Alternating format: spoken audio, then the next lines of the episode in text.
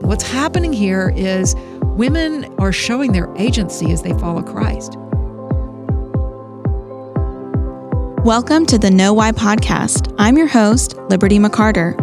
For many of us, it's not enough to know what people say about life's most important questions. We also want to know why. Each week, Know Why tackles tough questions on topics ranging from spirituality to current events. While we approach these issues from a Christian perspective, we discuss diverse opinions and ultimately dive into what the research says. Are you ready to know why? Let's get started. Welcome to the Know Why podcast. We are still in our series, Know About Jesus. Today, we're exploring a question that means a lot to me and to a lot of people. How did Jesus treat women? First of all, it's interesting to note that what some people may not realize is that here in the US and around the globe, more women than men identify as Christians. And yet, a lot of people are under the impression that Christianity, which is the faith that follows the teachings of Jesus, is misogynistic, sexist. And to be fair, there have been and still are many people, churches, and religious institutions where women have not been treated well. But we don't want to rely on impressions, presumptions, or stereotypes here at the Know Why podcast. We want to look at exactly what Jesus said about women and what his example tells us about the Christian faith and how Christians should think about women. And here to explore that with us is Dr. Sandra Glahn. Thank you so much for being here, Dr. Glahn. Oh, my pleasure. Thanks for asking. Dr. Glahn is a professor of media and art, media arts and worship at Dallas Theological Seminary. She holds a Master of Theology degree from DTS and a PhD in the Humanities Aesthetic Studies from the University of Texas at Dallas. Dr. Glahn is a journalist and the author or co author of more than 20 books, including the Coffee Cup Bible Study series and Nobody's Mother, Artemis of the Ephesians in Antiquity and the New Testament. She is a frequent podcast guest and retreat speaker whose areas of expertise include Artemis, Ephesus, Bible books and backgrounds, women's history and issues, the history of ideas about gender, sexuality, and ethics, and writing for publication. So, again, we're so grateful that you're here. And let's just jump right in. We want to talk about a little bit of the cultural context surrounding Jesus' ministry on earth. And so, if I'm correct, he was um, conducting his earthly ministry around 80, 29, 30, that, you know, mm-hmm. era. And he was speaking primarily to a Jewish audience, but also with the context of Roman um, oppression at the time. Yes. So there were kind of two, you know, cultural contexts at play there. So can you talk about um, those societies and how they viewed and treated women at that time? Sure. Well, in the agrarian world, partic- which is most of the world at the time, mm-hmm. uh, the pecking order is men, animals, women, and children. Your animals are your 401k, your Meals on Wheels, mm-hmm. your bank account. Mm-hmm. And so women are already not terribly well treated. And then in Rome, uh, you see in the inscriptions, those give, a, give us a lot, the writings in stone tell us that uh, a woman of nobility might have a lot of power. So it's not that women didn't hold any public positions. Uh, I liken it a little bit to the last presidency where there's a daughter in the White House with a lot of power, mm. not elected power, but socioeconomic power that gave her then a voice into politics. Mm-hmm. Very similar thing happening with the nobility in the Roman Empire and the higher ups. And that's why you might have heard of Livia, you know, the wife of an emperor. If you even think back on what we've learned of women's history, typically the women we know of have an association with power mm-hmm. rather than holding it themselves. Right. So, what are some examples of Jesus rejecting those norms yeah. or, you know, acting in a different way in the way that he interacted with women? Yeah, good good question. Well, first of all, part of that background and how it intersects with Jesus is it's tough for a woman to get a divorce. Mm. And so uh, it's not impossible. Paul talks about both men and women divorcing, but that should help inform our, under, our understanding then of an encounter he has with a Samaritan woman. Because when he says, You've had five husbands, we Americans typically think she's loose. Mm. Our first thought should be they died. Mm-hmm. um, the number one cause of death for women is childbirth. The number one cause of death for men is war. And there are even some laws earlier, uh, emperors before Christ passed about how many children a woman should have in order to get more freedom from men. So it's an incentive for them. You can have less authority over you if you have more children. Wow. If you're a freeborn woman, the standard is lower. I think you have to have three. And if you, you know, are freed, then four. Wow. Uh, my understanding is uh, from one of the experts that you had to have five children for zero population growth. So there's this huge demand to keep the army staffed. Right. And so there's a pressure on women for fertility. Mm-hmm. So, in that context, you have Jesus talking to this woman at the well. And the first thing you notice is the disciples return and go, Why is he talking to a woman? Mm-hmm. So, he's going against convention by talking to her. And then, if she wasn't actually a loose woman, then how are we to understand the husband, the man you have now isn't your own? Well, there, there are some bigamists in this world. And so, if we relook at that story as maybe this woman has had heartbreak after heartbreak after heartbreak, and now she can't even have a, a man to herself. She has to agree to, in order to eat, be sharing hmm. another wife, then that changes how you read Jesus saying, You've had five husbands. He Yeah. is approaching her at her point of pain, not at her point of sin. Now, Jesus certainly deals with sin in other Yeah. places, but there's nothing in this story that suggests that's what's happening. And in fact, up until the Middle Ages, the church understood her as being a good woman, a woman who's waiting for Messiah, a woman who asks him theological questions, and she's the only one to whom Jesus comes right out and says, I am. Mm. Everybody else is like, Are you saying? And Jesus, like, Did I say it? You know, Uh-huh. you read between the lines. With her, she said, You're not Messiah, aren't you? And he said, The one speaking to you, I am. Wow. And she, you know, I don't think Jesus ever did get a drink. He's there Mhm. thirsty. We've tended to look at the detail that she's there at noon and read into that that she's ostracized. But most of my friends who've been in uh, parts of the developing world can tell you there are people at the well all day long. It depends on how big your water canister is, and Hmm. water's heavy. Yeah. So you might have to go multiple times, Mm-hmm. uh, particularly if it's washing day. And so to read even something into that, I think what we're supposed to read into that detail is Jesus is hungry. And that's why the disciples have gone to get food. So, what does that tell us about Jesus? Jesus is going against convention, and he's even going out of his way to show up in Samaria. Uh, typically, people would avoid going through Samaria if you're Jewish. So he goes out of his way, goes to this woman who's been waiting for Messiah, and you know he talks to her, and they talk theology, and the next thing we know, the whole village has shown up. Wow. Yeah. That and what changed? I know this wasn't on my list of questions, but when did we start interpreting that story, story differently? Because Yeah. I feel like this is such a good example of how our own cultural context will affect the way we read scripture. Yes, yes. Well, in the Middle Ages for sure, and then after the Reformation, big time, because the Reformation comes in and says we are overemphasizing singleness, and we swing the pendulum the other way and say marriage is the only ideal.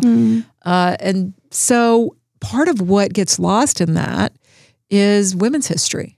Because if you're telling the stories of saints every week, or really every day, then you are getting these examples of men and women. But when uh, we rightly say, hey, the New Testament calls every believer in Christ a saint, but then what we do is we keep the really good parties like Valentine's and Patrick, but we throw out the rest. And that means we've lost the stories that the church would have known all the way up to the mid 1500s as a part of daily life. Wow, so fascinating. Um, yeah, it makes me want to learn more. But you know, another question. Um, a lot of people are familiar with the fact that Jesus had twelve disciples, Yeah. but they're all male. Yes. So what does that mean? Well, they're also all Jewish. Does that mean the church is supposed to be all Jewish? Well, Yeah. that was the challenge in Galatia. That's what they're arguing about. It's a very difficult problem. But I think something else that's essential to look at there is where else have we seen 12 men? We've seen them in the sons of one of the patriarchs, and they become the 12 tribes of Israel. Mm. And then where do we see 24? We see 24 elders in the future in Revelation around the throne. So by choosing 12 Jewish men, Jesus is showing I am not starting a new religion. I am building on what is already here. There's there are already covenants in place. You know, I, I am not rejecting the law. I'm not changing the law. I'm getting us back to the heart of law. Yeah. So I think we miss a key point there when we just extrapolate it's only men uh, and and miss that what that communicated to a Jewish audience. Oh yeah, so interesting. And he did have several women who followed him, even though they're not officially yeah. named as and the they bankroll apostles. him. In mm fact, which totally flies against the idea that it hurts a guy's manhood for a woman to provide financial support. Well, not if they're supporting a ministry, mm-hmm. and the priority should be ministry. Right. And if that means you humble yourself and receive finances, then you do it because there's a bigger priority mm-hmm. than male pride. Right. Yeah. I'm not saying there's innate male pride. I'm saying that cultural pride that's assigned to that. Mm-hmm. Yeah. Yes, for sure. Um, and so fast forwarding to Jesus um, dying on the cross three days later, mm-hmm. uh, the Bible says that he comes back to life. Right. And the first person that he speaks to is a woman, one yeah. of his friends. And so I think, again, today we might just kind of read that and not really think about it too much. But right. was that pretty significant? Yeah, especially because what he says is go tell my brothers. Mm. um, and so there are a couple different uh, representations of the story uh, of the resurrection. And in one of the uh, accounts of the death of Christ, all the guys have disappeared and the women have stayed till the end. And in another account, all of his disciples ultimately, you know, are chicken. Mm. but I think what that is not supposed to be again uh, a diss on men. It's more an emphasis on of Jesus having on the ostracized, the marginalized, the unheard, the powerless, and certainly in his world, that's going to be the case. And so, yeah, for him to say to Mary, go tell my brothers, the first one he talks to, and he's telling her to go speak and use her words. In fact, uh, Thomas Aquinas, one of the great minds of the faith in the mid, uh, middle, Middle Ages, uh, calls her an apostle to the apostles because the word apostle means sent one. Mm-hmm. And he is mm-hmm. sending her to the sent ones to say he's alive. Wow. Yeah. That's just so beautiful. Um, can we? I know you mentioned again. We were talking a minute ago about how so there were women who really supported Jesus' ministry financially, but there were actually a lot of roles um, and that women played in Jesus' ministry and in the very early church. Um, you know, different positions held. So, can we talk about some of those examples? Oh, I'd love to. So, first of all, we can look in the New Testament and see that it's recorded that on Pentecost, on the day of Pentecost, the birthday of the church, you have men, women, Jew, Greek, uh, slave free. So you have gender, you have ethnicity, and you have socioeconomic status. And a sign of the Spirit is that they're all proclaiming publicly the good news. Mm-hmm. So it's not just reserved for male men. Mm-hmm. I'm sorry, male Jews. Right. Uh, it's it's a sign of the Spirit, not a sign of male failure. That everybody is proclaiming good news. Right. When you fast forward to Paul's letter to the Corinthians, and he's correcting something that's going on in the church with how uh, women are. Uh, it looks like how they're wearing their hair, mm-hmm. Uh, and it, I, I my best understanding of the culture, and I've spent spent a lifetime looking at this is that wearing your hair down was like taking off your wedding ring. Mm-hmm. Okay, it's a sign of freedom, liberty, mm-hmm. but uh, maybe not the place and, mm-hmm. and the way to do it. But here's what's interesting about that. So he tells them to take care of their hair if they're going to pray and prophesy, but he's not questioning whether they can open their mouths in church. Right. He's assuming they're going to pray and prophesy. Mm. So then, three chapters later, when he's talking about keeping silent, we have to we have to not just throw out that he's made that assumption because it's also mentioned that Philip uh, has prophesying daughters, four of them. Mm-hmm. And so you see prophecy in the church, and whatever you want to talk about what that is, women are opening their mouths as a as a movement of the spirit and in the last days, that's going to start happening again. Mm-hmm. It says, you fast forward to Peter's teaching, and Peter talks about women and men being priests to our God. In the book of Revelation, men and women are priests. So, what does a priest do? A priest leads worship, guides other people to the throne. Right. And so women and men are part of this. We've tended to look only back to Genesis instead of looking Genesis to Revelation to get who is woman and what was she made for. So what what happens then later in the New Testament is you see Phoebe, who Paul sends from uh, an area near Corinth called Cenchrea to the Roman Christians. He's never met the Christians in Rome, but he's heard about them. She delivers the letter that we know as the book of Romans. And we know that often the person delivering read it aloud and even maybe was coached on how where the problem areas might be that need some explaining. And and so she's called a deacon. You have Junia, who's called an apostle in that same chapter, Romans 16. And you also um, you have early martyrs and bone collectors. So the bone collectors are um, it's rooted in the the long historical history of Judaism of having a high view of physicality. You look at uh, the very first line in Genesis, and God is making matter. You look at how rooted our Christian faith is in physicality. It's a physical incarnation of God coming as a baby. It's a physical death, a physical burial, burial, a physical resurrection, a physical ascension. And so when believers died, as a nod to this, they were not cremated. Mm-hmm. They are given a proper burial. And so if somebody is martyred and you're running in to gather their bones to give them a proper burial, you're risking your life because you're identifying with them. And women were tortured and killed for doing that. Mm. But so you see them in the catacombs, you see some of the art in the catacombs, you see women martyred, you particularly see virgins martyred. And what's significant, I think, for us to, again, we look at our Western eyes and we immediately think purity culture mm. and we think something unhealthy, not to be confused with purity, right? Right. purity culture.